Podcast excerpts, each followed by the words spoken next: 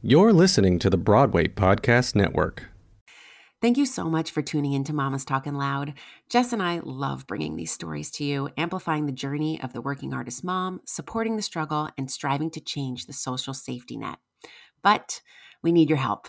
If you haven't already, we would so appreciate if you would follow, rate, and review us wherever you listen to your podcast. This is the way we can continue to raise awareness and change the narrative. And if you want more insight into our world, please follow us on Instagram at Mamas Talkin' Loud, on Twitter at Mamas Talkin' Pod, and on our website, www.mamastalkinloud.com. Hi, everyone. Thanks so much for tuning in to this episode of Mamas Talkin' Loud. I'm Jessica Rush. And I'm Kara Cooper. Best known for originating the titular character in the original Broadway production of Mary Poppins, our guest first made her Broadway debut as Belle after starring in the national tour of On the Record right out of college. She is a Disney darling for sure. Yeah. She also, though, is no stranger to the classics, touring the country as Mother Abbess in The Sound of Music until she was eight months pregnant. Oh my God. Thank goodness for that nun's habit, right? she joins us today to share that hilarious story, as well as her struggles with postpartum depression depression and secondary infertility. Please enjoy our conversation with our friend Ashley Brown.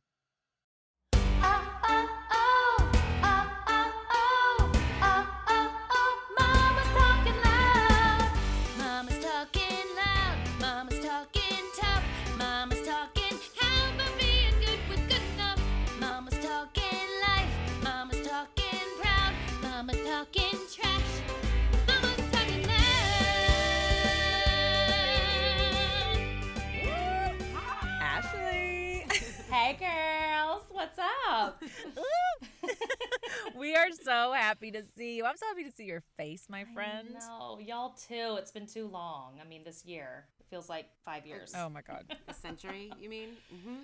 Yes, literally a century. literally, that's what my forehead says, and that's. Honey, if you would see these roots, the grays, all of it. I know, I know. It's oh something. my god. Well, we we always start off by having our guests tell us about their child or their children. So, will you tell us? this is like, I feel like I'm opening a can of worms with this one, but will you tell us about Emmeline? So, Emmeline Rose Whistler is something to behold, honey. She is four years old. She's going to be five May 9th, which is absolutely insane. Um, it some ways feels like the longest five years of my life. And then at the same time, I'm like, I cannot believe my baby's five. Like, what has happened? It's lots of mixed emotions, of course. And, you know, she is such a blend of my husband and I. It's daily. It's, um, I think it's starting to lean more towards me, you know, just like not outgoing, introvert. just kidding. but you know she's awesome and she is she's gonna run something someday. Um it's just right now i'm just doing all i can for it not to be running us but i don't want to squash. exactly. I was it. gonna say i was gonna say she's been running you guys yes like and i'm she was born. I mean y'all she came out talking and like having opinions and i'm like are, you're not allowed to do that yet. Like you're just not but she is. She feels she is and but she is loving and sweet and hilarious. You know it's like this age right now y'all know. I mean the one liners are i live for them. Yeah. because they're so literal in the way they see and hear things and you know explain things. And i'm like that's the most perfect description of that feeling or that moment. And you're just like that's hilarious. Because as adults you're like well we wouldn't really be able to say that um, right. because we know better um, uh-huh. But she is, you know, our kids are so resilient. And through this whole year, we moved um, down to be near my family for the year. We still have our house up in Jersey, but you know, we asked her to go to a new school and new do new things, and she was like, "Okay, okay, okay." And meanwhile, I'm like, "Is she ever gonna be able to handle it?" And she did. She does, and mm-hmm. she is, um, you know, a, a, leader, and I love seeing that. Um, she's funny. I mean, but we have with those strong personalities come some hard times and some meltdowns and some, you know, and it's just, you know. So again, ups and downs, I'm just saying, it's keeping it real. As I love that she's so um, knows what she wants, strong willed. Like there's some so many things that are so great about that. But there's also like because she won't eat new foods. She will starve herself. Um, I, I think we went on 48 hours because she wouldn't eat what's in front of her. Would not, won't budge. Potty training, she stopped eating because she real and drinking because she realized that made her go to the bathroom. So she's like, I'm not doing this. And then when I made it her decision and said, You're the only person in the whole world that can tell mommy and daddy when you have to go. Like, you're the only one that knows. That clicked. And she was like, Oh, I have to go to the potty. And we never looked back. Like, we didn't even have to use night diapers. She was done. And that's Emmeline in a nutshell. it's on I her mean, terms. well- if that doesn't sum somebody up, I don't know what does. But I, it's so, like you're talking about this little girl who's so strong-willed, and I feel like it must be so hard because you don't want to break that, right? Because like the hardest thing about Yes. being a woman is like hold, sticking to your guns and holding on to what you believe is right, and so you want to support that the best that you can, so that she can grow Mm-hmm. Up and and and have these convictions, but also like she needs to be able to go to the bathroom and she needs to eat food and not go on a hunger strike. Yeah. So it must be a Yeah. very hard line for you to walk. It is because at the same time, sometimes she's so convincing that I'm like, hold on a second. I do know more than you. Like, like hold on. Like, and I'm a very strong woman too. So I mean, we have a little bit of that going on. Because I'm like, hold on. No, I know better than you. I always will get into it. You know what I mean? Right.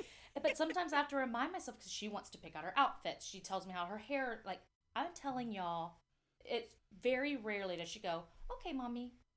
Okay. Mm-hmm.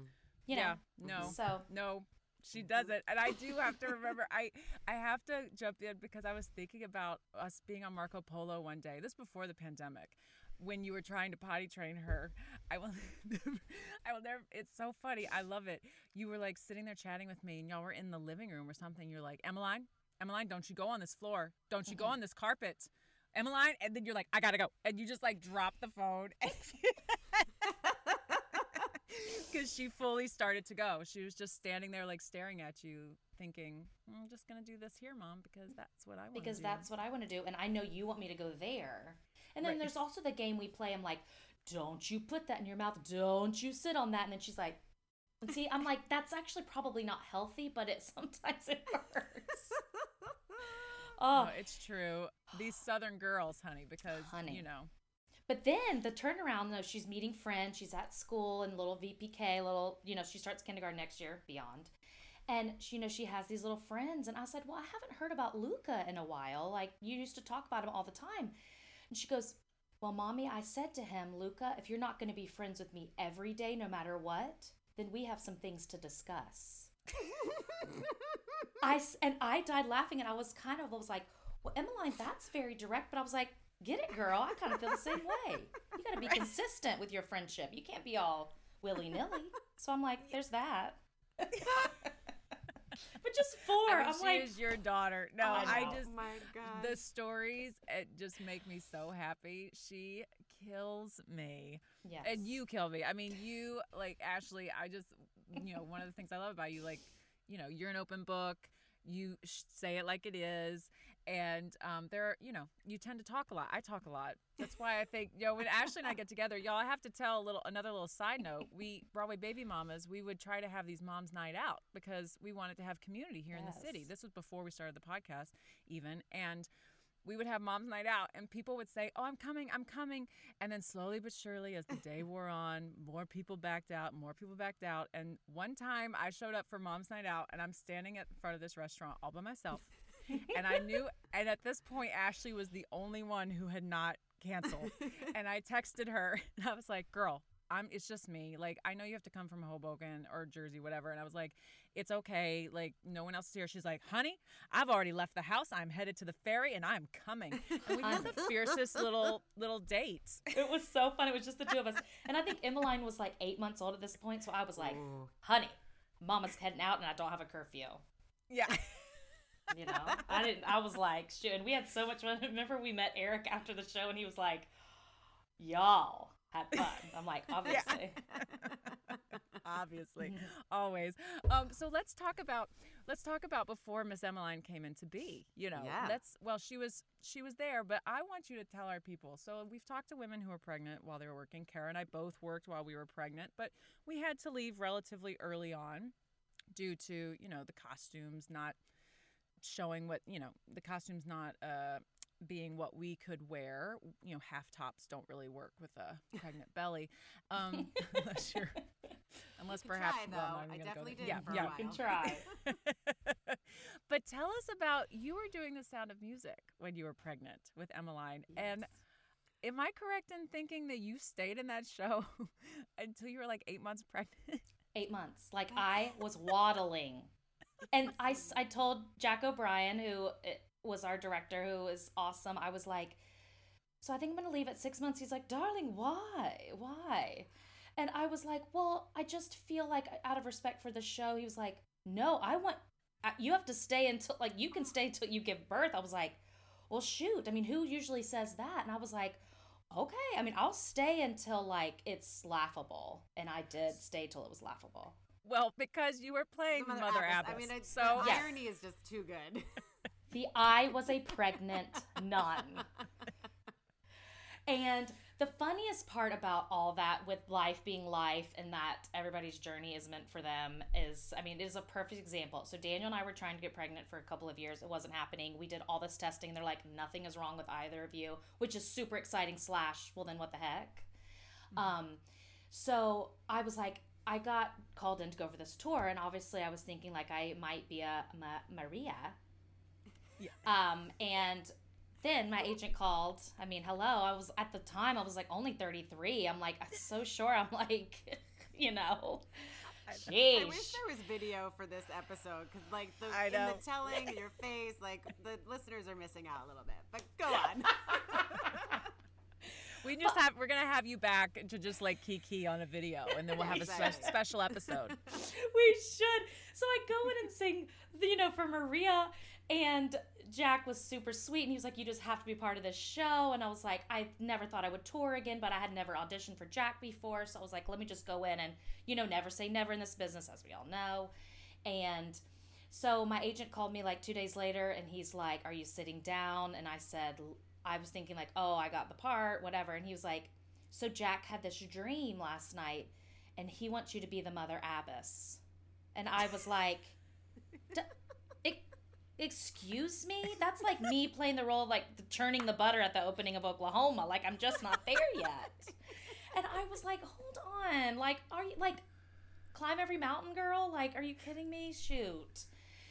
And I was like, I'm a little insulted and slash he was like, well, he has this whole new take on the show. Anyways, long story long, he was like, my agents were like, just go meet with him and tell him your concerns. Because I was like, you know, I've played Mary Poppins and I was like 25 at the time when I was playing the part, but it's always aged me more than I am. And I've been told I have a maternal, you know, thing about me. Get it. But I was thinking, I'm like, the last thing I need to do is go play the old lady in the shoe in Sound Music. so I was like, I just feel like I don't know and blah, blah, blah. Well, it turns out, you know, Jack, as y'all know him too, he could like sell ketchup to a woman in white gloves. I was sold, and it was I was wanted to work with him, and it was a great experience. Cut to, I'm in rehearsals, and Daniel and I had done nothing different with our you know fertility journey other than just like be married and like you know do it sometimes, and all of a sudden I'm in LA in tech. So I made all through rehearsals in New York, and I'm in LA in tech, and I was like, gosh, I'm so tired, or I just like I'm not feeling good, but never once in my wildest dreams did I think I was pregnant. I was like, I'm sure I have a blood disorder. I'm like, I'm only going on and singing one song and then doing a strong reprise, and you know, I'm so it's like tech is not that exhausting for me, and there's no reason I should be this tired. Anyways, I go, I get a positive pregnancy test, and I cannot believe it. And so, and my due date was the same day, y'all, because I was only doing the first six months, as, um, I sorry, no. So my original due date, because I didn't know how pregnant I was, was like the same date as the end of my contract for Sound of Music, and so I was like, well, that would mean I'm like really, really far along, like, I you know. But anyways, so I was like, oh my gosh, this looks like I got the contract, walked down the street, got IVF, and then signed it. Like it just all was lining up like I did it on purpose. And I was like, I really didn't. And so once we got to the point where we were telling people and I was going to leave, and anyways, they were super supportive. But since I was playing Mother Abbess, because I was really not wanting to play the role, and I was like, there's a reason this role is in my life. Let me just go with it. This is super weird. I had every out in the book. I'm like, why not? And here it was, is I this was supposed to be my journey where I could be in a role with no waistline. Hey, hey, hey. And I was in a sensible flat. Hey, hey, hey, hey. And you know, all that they needed was in this, you know, face and a voice. And that's what they got. And I was able to waddle my way through. But y'all, I literally, you know, towards the end, I was truly. And then at the stage door, people were like, oh my gosh, you're a pregnant Mother Abbess. And I said, yes. It's, I mean, it's hysterical. I loved it. I want to Um, know how big that nun's habit, like how what the circular circumference was of that robe, girl. Oh, because I mean, to cover a nun- I mean, any eight month pregnant woman for the most part, and also to have it not be apparent since you are a nun. Yes, I mean, and of course, you know, you have to hold your hands like this the whole time. So I mean, obviously, my hands got higher and higher. I was, eventually, I was like, but the time I almost lo- lost it is at you know in the show in The Sound of Music where the mother abbess like opens the gate for the family to walk up the end of the show. Well, I actually had a key that actually had to open the gate, you know, because Jack doesn't like anything to be pretend. And y'all, the end of the like the my run, the keys because it had to hang on my belt. So obviously my belt kept getting higher and higher. And literally one of the shows I couldn't find the key because it was under my pregnant boob and in between the belly I couldn't find it. And I was like like trying to find the key and all the nuns were like Meanwhile, everybody's supposed to be like, and I was like, this is, I've got to call it. Yo, I can't find my, like, it was like a muni-sized key. It was massive. And I could, I was like, and I couldn't, and everybody, and I was like, climb. Like, I couldn't, I get it together. And that's when I called Jack and I said, Jack, I think we've hit the point. I said, I'll give you one more city. I'll give it Atlanta. It's all, I wanted to make it to Atlanta because it's closest to my hometown. And so everybody could see in the waddle. And then that was it. But y'all, I was able to do it for so long. And even when the week came, I'm like, I probably could do another three weeks. Like, I could. Because the best part is like my voice got so, I'm sure y'all noticed, like, in your voices too, when you're pregnant, it changes. And my voice was just so much richer. Like, I normally wouldn't have been able to sound that meaty on that song. Anyways, it's just, I know that was a longer story than necessary, but it was just more one of those things that came my way and it was so confusing and I took it not knowing why and then like my why was being pregnant and being able to stay in the show and play a role for so long that like you guys said like normally we have to have a waistline and I just didn't. I just love that Jack, like you said, I think I'm gonna work to this point. And he's like, No, you're not. You're gonna stay even longer. I mean, Yeah. that a that never happens. B coming from a man who has no experience being pregnant. Like I just think that's incredible that that was the way your news was received. Absolutely cuz I was so nervous that it was I was going to be in trouble, which Yeah. is should not be how any of us ever feel, but it's truthful. And I felt like I was going to be judged by like the cuz the alignment of it was so freaky. It, like there's even to me I'm like there's no way this could have been natural. Like how did this happen? And so I feel like when I told him I was so nervous that he was going to be mad at me because you know he wanted me to kind of head the show and put my name on it and I said I would and like I just felt like I was had a lot of responsibility within that cast and again I you know it's just how we all feel it's just kind of we're so excited but we feel guilty and it's right. I want that to change for all of us. Well, yeah. it's I was gonna say we just talked to Rachel Spencer Hewitt uh, last month, and she is you know the founder of PAL Parent Artist Advocacy League, and um we s- exact she told us her story, and at the end of it she said you should walk in the room. When you tell this news to whomever you're telling your agents, your managers, the people you're working with, you should expect celebration, and then when there if there isn't any, that should be the anomaly, as mm-hmm. opposed to us saying, "Oh my God, that's amazing that he responded in that way." Yeah. Like we should we should expect to have response in that way, and then when they don't respond that way with support and celebration, then we have a problem. Yeah. Mhm. And that's how that's what needs to change. And I feel too, it's just such a stigma with women in our business because I mean, I remember in my early 20s, I remember a producer, um, I, I took, I was doing a workshop of a new show and I was like, I was curious why you didn't use, um, the person who had been doing it and they're like, "Oh, well she had a baby and that just changes everything for a woman." Ah. And I was in my early 20s and didn't understand it. And I was like, oh, I was like, well, what do you mean? He was like, it's just something you can't explain. When a woman has a child, she's just no longer able to be childlike. She's not no longer able to be the ingenue. And I remember that really stuck with me. And I was like, well, aren't we acting? Like, aren't we actors? I'm just kind of like, I'm like, so she, you hired me because she had a kid? Like, I just remember being like, there's something I can't quite grasp because, like I said, I was so not in that time in my life and in my early 20s. But I remember being like, that is not okay. Yeah. It's No, not okay. And guess, not. and that same person, when that show came back around after I had Emmeline, said the same thing to my agent. So he still hasn't. He still hasn't learned. Wow. Ooh, Just say it's a thing. can't wait. I can't wait for you to sidebar and tell me who it was. Oh, I have, will. I have know. so I'm many like- names in my I'm not- mind, right? I know. I was like, I'm not gonna talk ugly. I'm not gonna talk ugly. But I will behind the scenes. But that narrative is formative no matter what, because like you're we're all ingesting that as we're coming up through the mm-hmm. business, and that's what feeds that fear to say I'm pregnant. Like we've heard those stories over and over again. We've seen it in the works. So why would it? Why would we not be fearful to be to celebrate our news? And this is why we have this podcast and these conversations, amplifying the voice of the working artist, mother, or parent, even. Mhm. Although, let's be honest, it doesn't really tend to affect the men. Um, that is what is so important. And that's why Kara and I continue to have these conversations. It's just we are at a point, like Ann Quartz said, honey, who I know you know well. Children, the time for children to be contraband, is, over. It has to be. It, and I feel like, I mean, honestly, like I have so much um, guilt and resentment, like towards those feelings that our business has made us feel. And again, I mean, I'm not blaming, but I, the business for what I experienced after birth when I. I've never struggled with depression. My whole life, I've always been a genuinely upbeat person. Um, some people in my family have struggled with it. And so I've always kind of felt like, well, am I? And I'm like, well, no, I'm actually like, I'm good. Um, but I do feel the pressures of once I gave birth to Emmeline to pretend that my life hadn't changed.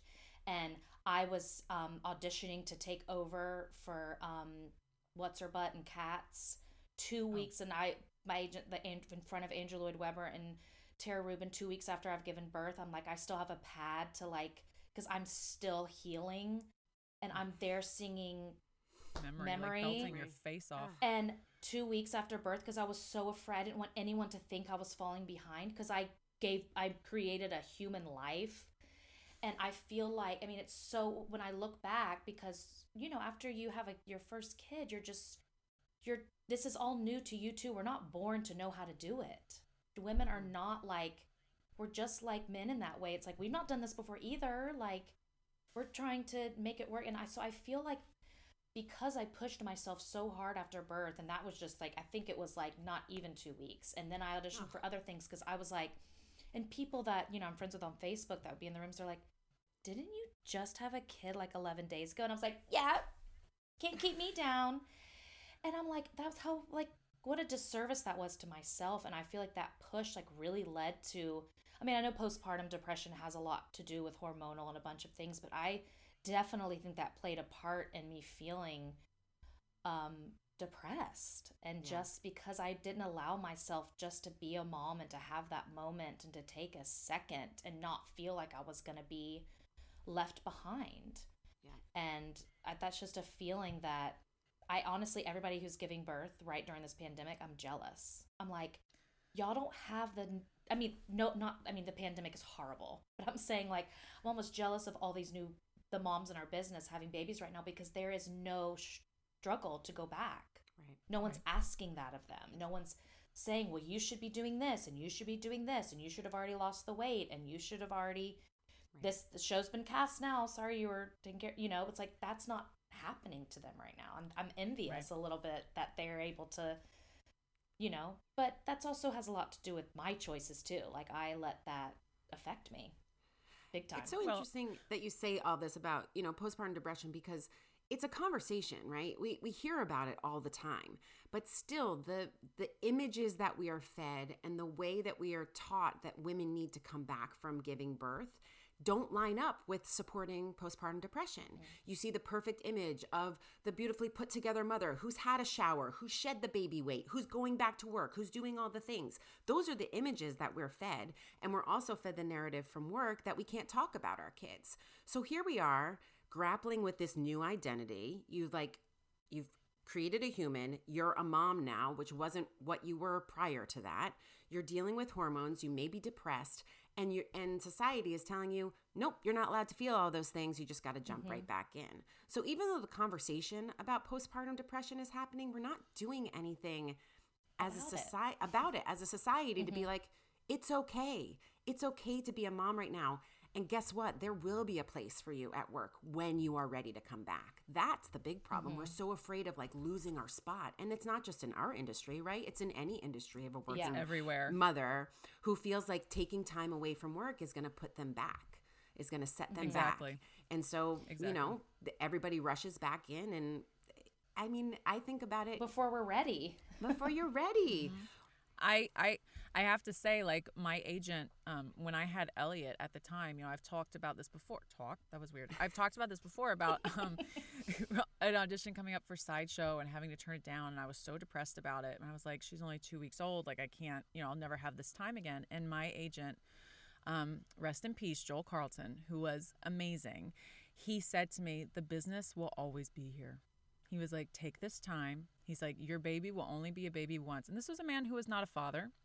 He, you know, he he, but he had empathy and and and he was, he recognized that this was a super special time and that I should not be stressing about coming back to a business that honey will forget about me in two seconds if I don't post something on Instagram or don't have my followers. Do you know what I mean? Like, Yes. I mean, this is they they're not. Mm-hmm. He's like he said, it will always be here, and that mm-hmm. was from the person who relied on me to have a job because Right. they, Yeah. you know what I mean. So and so we all need to treat it as such. We all need to recognize that the business will always be here. It's as mm-hmm. fickle as it comes, honey, but it will be there. And when the time Yes. comes and you're ready to go back, you'll you'll come back. Yeah.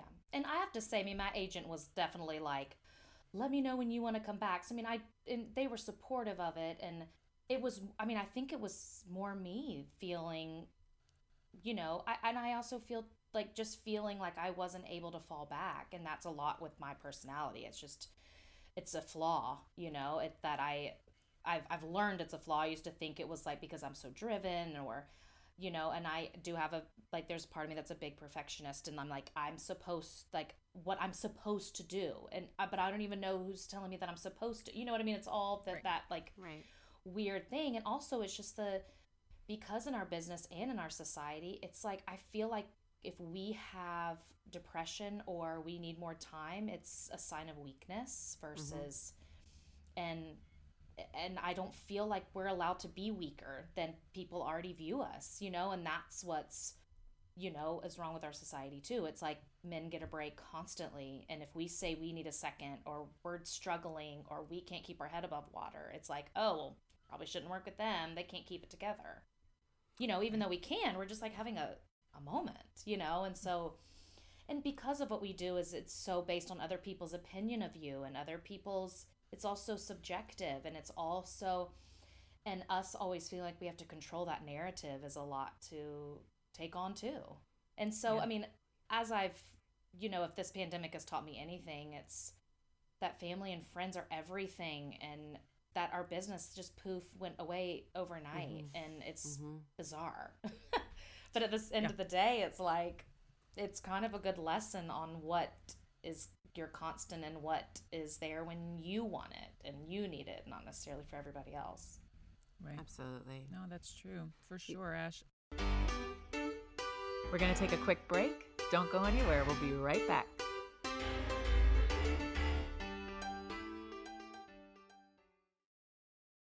I um I wanted to sort of talk about you've talked about you said before you guys had struggled to get pregnant with Emmeline. Um and I know now, you know, that you guys have been trying well, I'll let you talk about your journey, but you wanted to give Emmeline a sibling. And I know you wanted to do that ages ago, like Yeah. you know, when she was born. Meanwhile, you know, in my house I was sort of on the fence and now we've decided You shut the I was always doors. like, Yeah, now it's Like, done. The, Closed.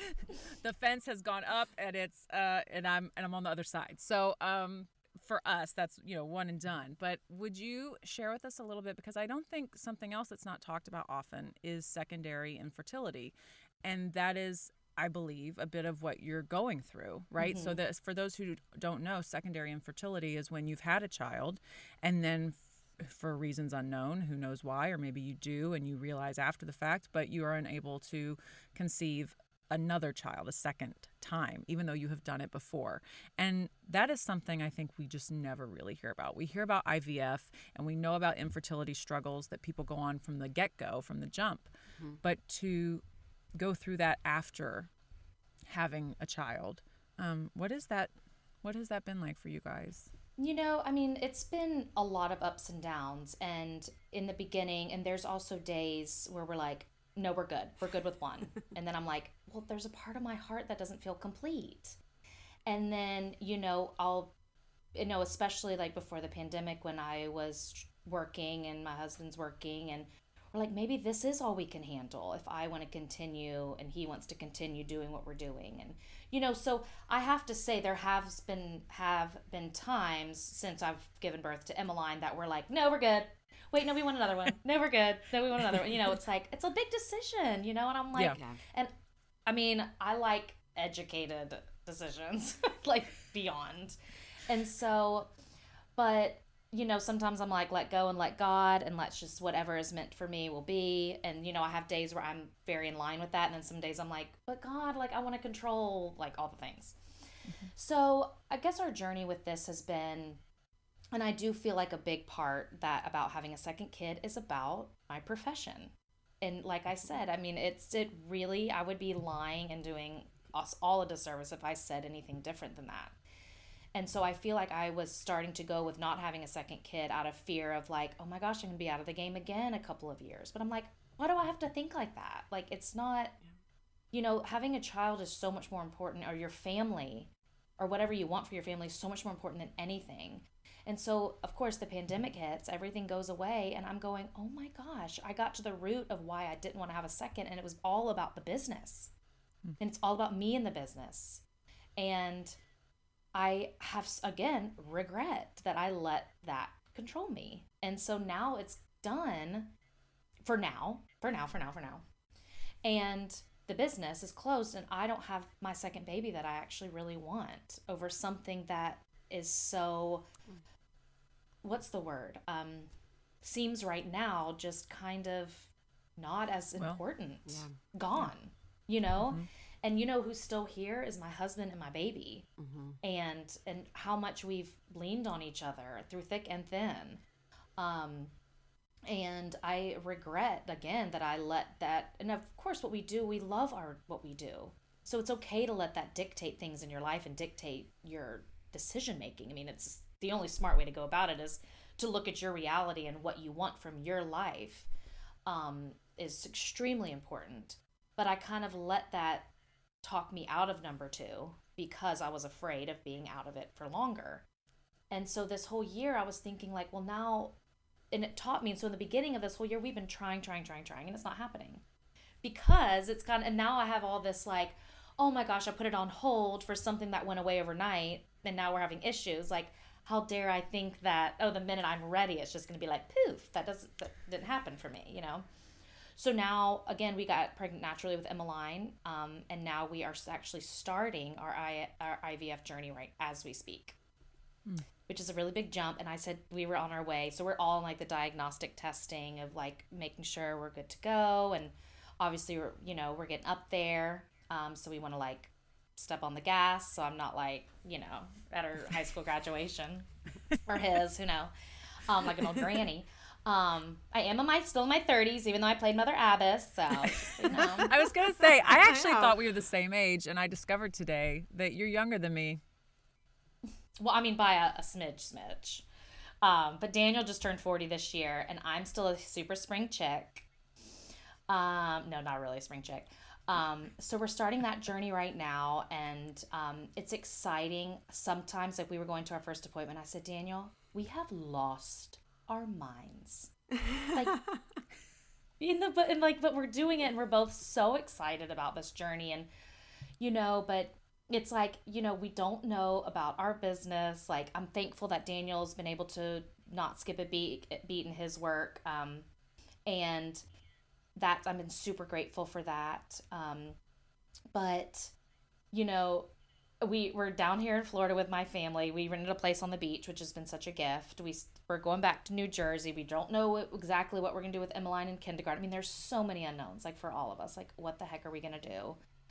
Um, you know, we're contemplating where we're gonna raise our family. And you know, before the pandemic, I mean, we moved to uh, Jersey to set roots, and Emmeline would have school or have friends that she was gonna go to school with, and then you know, everybody's world's been turned upside down. So there's so many more unknowns and here we are going to bring another life into the world hopefully. I'm like it's insane. We're absolutely insane. But you know it's what we want to do and we're just going to you know hopefully bring another baby into our crazy world. I, I just feel like we're not complete for whatever reason even though but again it's it's a new journey. Like i've never done the ivf situation and it's also i hope I'm trying to manage expectations, you know, where I'm not, because who knows if we're gonna meet, like I said, we're in the diagnostic part. Like if we meet with our doctor and he's like, you know what, this is going on, this is going on, y'all aren't good candidates, you have one healthy baby, go hug on her. And, you know, I have to be ready for that. I also have to be ready, like anybody, you know, getting all the way and we implant and it doesn't work. Like, and so that part I'm probably the most anxious about is just managing expectations and also being excited, but at the same time, I don't want to go down like depression road again. You know what I mean? It's just like I yeah. kind of it's a heavy road even though there's so much excitement there's so much unknown like even when you get pregnant naturally there's so until you hold that precious little thing and you're home from the hospital and you get through those first couple of weeks i mean it is like wow. I mean, it's truly a miracle. All of it. I mean, you know, that it all can even happen. you know, still, I still sometimes look at Emily and I'm like, that is so weird that I made you. I so do that all the time with my kids. I look at my husband, I'm like, these, we made these people. They're like people now. It's so weird. I know. I'm like, Daniel, if we didn't French, she would not be here. You know what I mean? Like, it's so bizarre. It's crazy. I'm like, it, I, and I know it happens millions and trillions and billions times a day. Like I know I'm not the first mother on earth, but sometimes it feels that you're like, hold the phone. Yeah. Like I'm in charge of that. Take it or leave it. I think it's pretty amazing, like a, a silver lining of this time, and I think all of us has kind of found this in certain ways. Like it's really refined what's important to us, right? We've been stripped of so much, and so it became so clear to you that you were like, "No, we I want to have another baby. Like that is mm-hmm. important to me right now."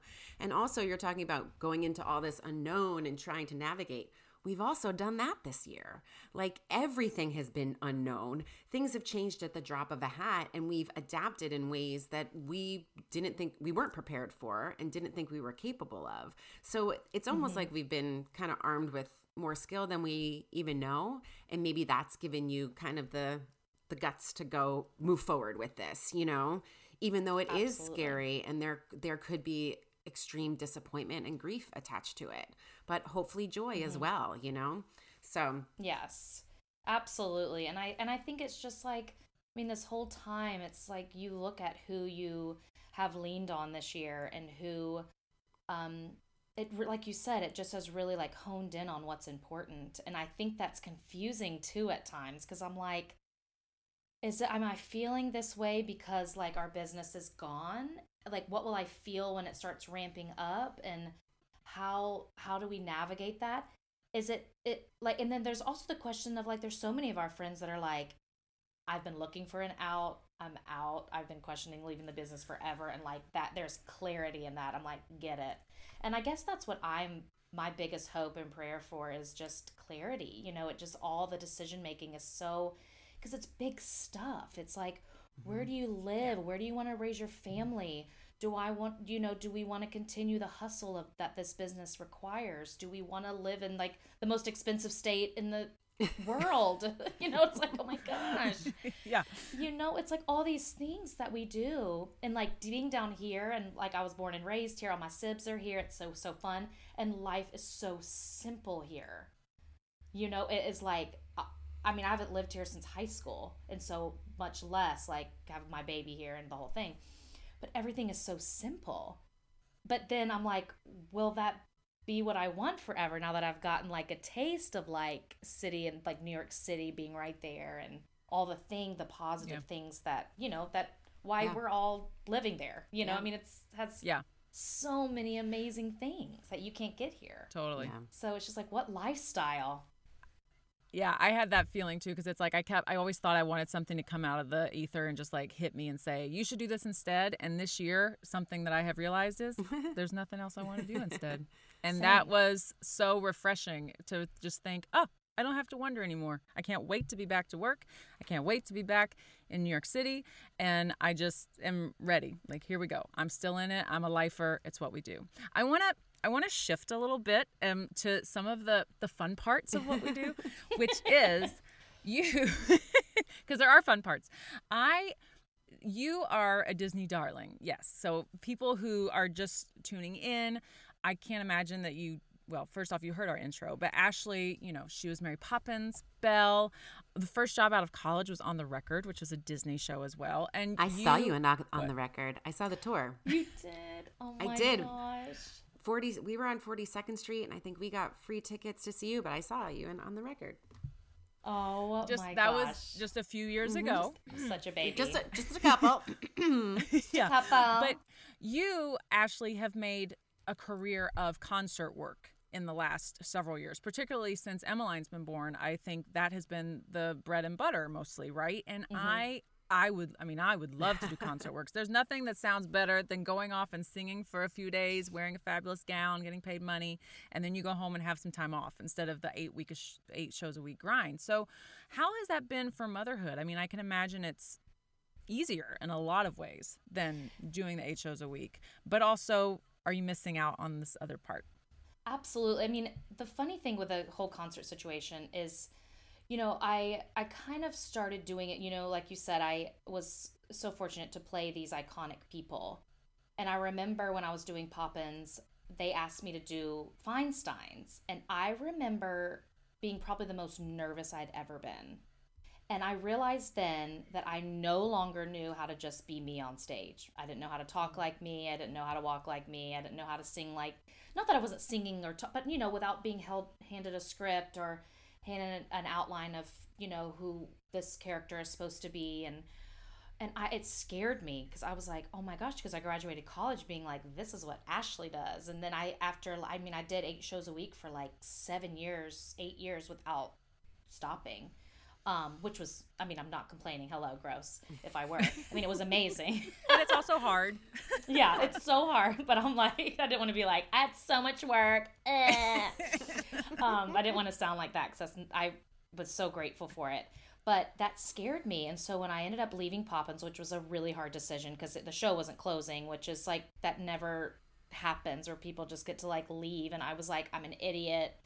Um, but I was like, I just kind of, um, I did end up going back for a bit. Um, I just wanted to go figure out who I was on stage as Ashley, and because Feinstein scared me so badly, which it should have been so easy. Um, and um, it was a nightmare of I was so nervous. None of it was fun. I hated every second of it. I was like, get the hook, get me out of here. I hate it.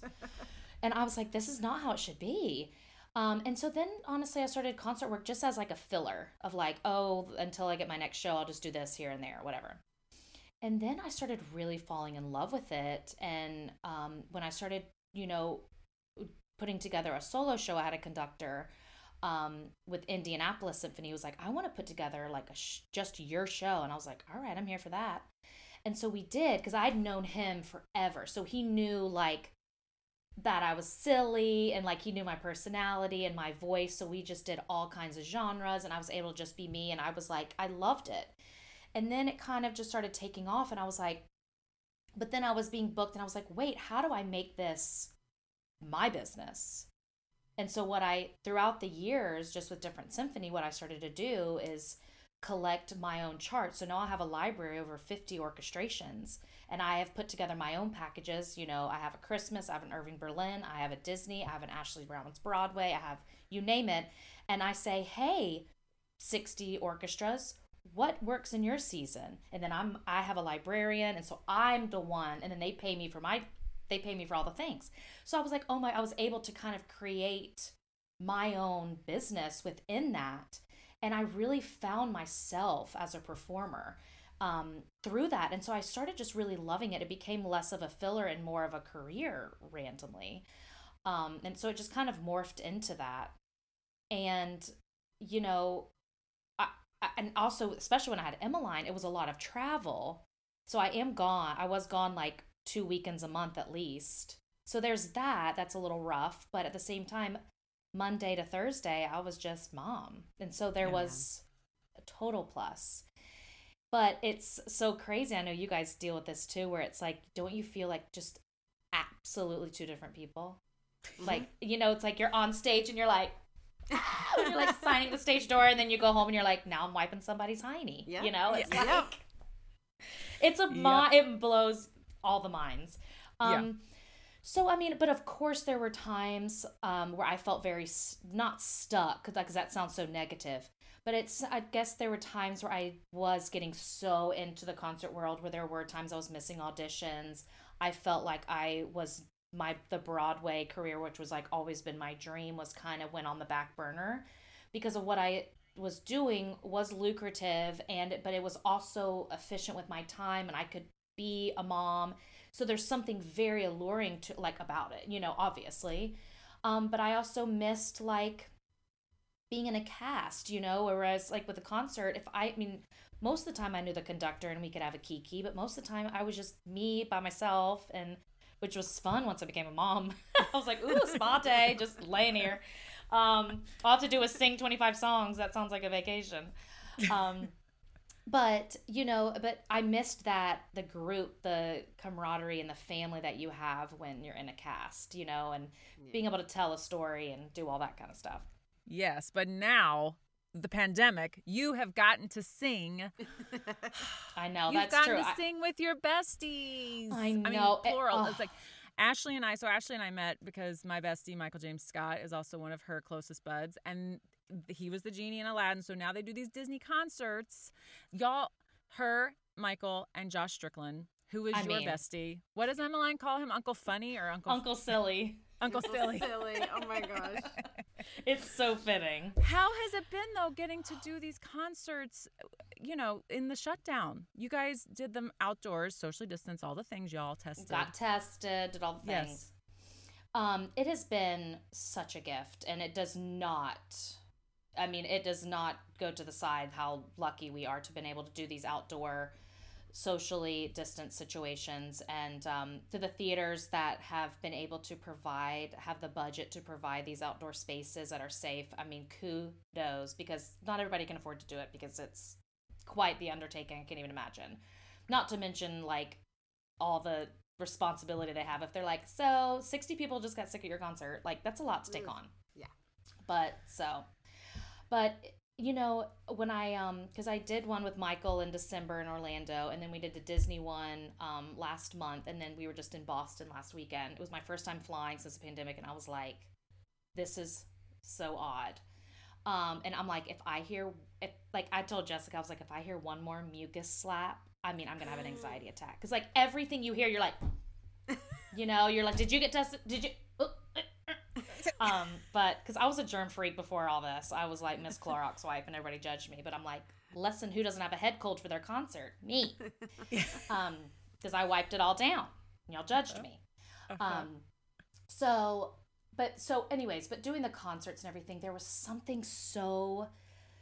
Oh, the feelings were just all over the place because, you know, in a way, for us, we've been doing it so long. It's like riding a bike and you know sound check it's like oh we do this and we rehearse and then this is where i go and oh i need more piano i need more of this but then as i was doing then like sound checking i'm like this isn't normal right now like so i kept like going back and forth from like being in your zone and this is what you do to like wait, Ashley, like take a snapshot, like, and like take this in. This is not happening right now. Like, this is not normal. So it was a very like weird feeling of like, oh my gosh, I can't believe I'm singing live. And then I have to say for the Disney concert, just because we're keeping it so real, all of us were so anxious because I'm like, mm. we're singing our heinies off and like we're just singing so many songs. And I'm like, do we have the stamina? Like, can we belt for two hours and do two shows? Like in Orlando with the Disney thing, we did two shows in one day. So it's four hours of like throaty throat, straight tone business. yeah, no, y'all were singing down. I mean, it's a lot like you had done the Festival of the Arts at Epcot for years before. I mean, like you said, you're Disney darling and you love the Disney and all the things. And and y'all, when you do those songs, these concerts, you are you are belting. Yeah, it's You like every 11 and y'all are screaming. number. Exactly, Yes. exactly. But you you've also gone on the Disney Cruise Line. We're gonna get Disney centric here for a second because you've gone on Disney Cruise Line and you took Emmeline, right? Mhm. Which yes. that's its own thing because it's a fun time. You can put your kid in the kids club, Ugh. you know. Thank goodness she liked it because I'm like, let me tell you something. If you don't like it, you're gonna learn to like it because this is where you living, girl. Exactly. Um, but yes, so they the Disney Vacation Club um, has hired the Disney on Broadway performers to come and do their um, special like the evening show of their last night of the cruise as like a special presentation. Um, and so that's been so so fun to be a part of that and you know and like you get to sail with the your buddies and like I got to bring Emmeline one time. But before that, you know, I had nieces and nephews that came with me. I was like, of course, once my kid gets old enough to enjoy this, pandemies. I'm like, that doesn't. I know, I'm like, she I'm so loves Minnie sure. Mouse. Oh, honey. loves. She is all about Minnie Mouse. And I did And- not push that. It is a thing. It is a thing. well, Disney all day. Um, Ashley, we could sit here and chat with you. I mean, you know, we could keep forever. Um, but we have to go because it's we've talked and talked and talked I know. for like an hour. Well, I love you girls and thank you for this platform to be able to talk so real about being a mom and a performer and all that we do. I know it inspires me and so many others to be able to just talk so open about all this and nobody feel alone. So thank you guys Yeah. for providing this for Of so course. many people. Thank well, you. yeah, we're happy. We're happy to do it. We love to hear from people and and to know that it helps them. And thank you for sharing your story and journey and, and journey with us. And I'm just happy I got to sit and kiki with you for an hour. I So know, it was so fun. And that Mother Abbess key story is going to stay with me for a very long time. So, I'm like, y'all, Pull what is gonna happen if I can't get this gate open? Stress me out. Sound like Music about will like have a whole nother ending, honey.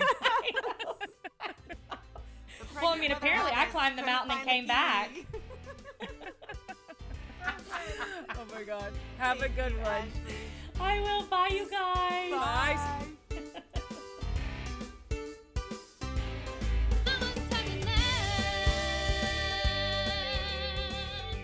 Thanks so much for listening to this episode of Mamas Talkin' Loud. Special shout outs to Rachel Spencer Hewitt for our fabulous graphic, Kristen Anderson Lopez, Bobby Lopez, and Justin Ward Weber for our awesome theme song.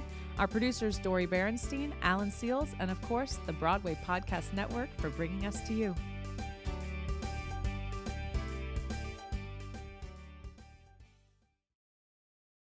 Hey, it's Leslie Odom Jr. here on the Broadway Podcast Network to tell you about the Rise Theater Directory, a program of Maestra Music. Rise is a national online resource designed to connect and empower backstage and administrative and creative theater professionals from underrepresented backgrounds.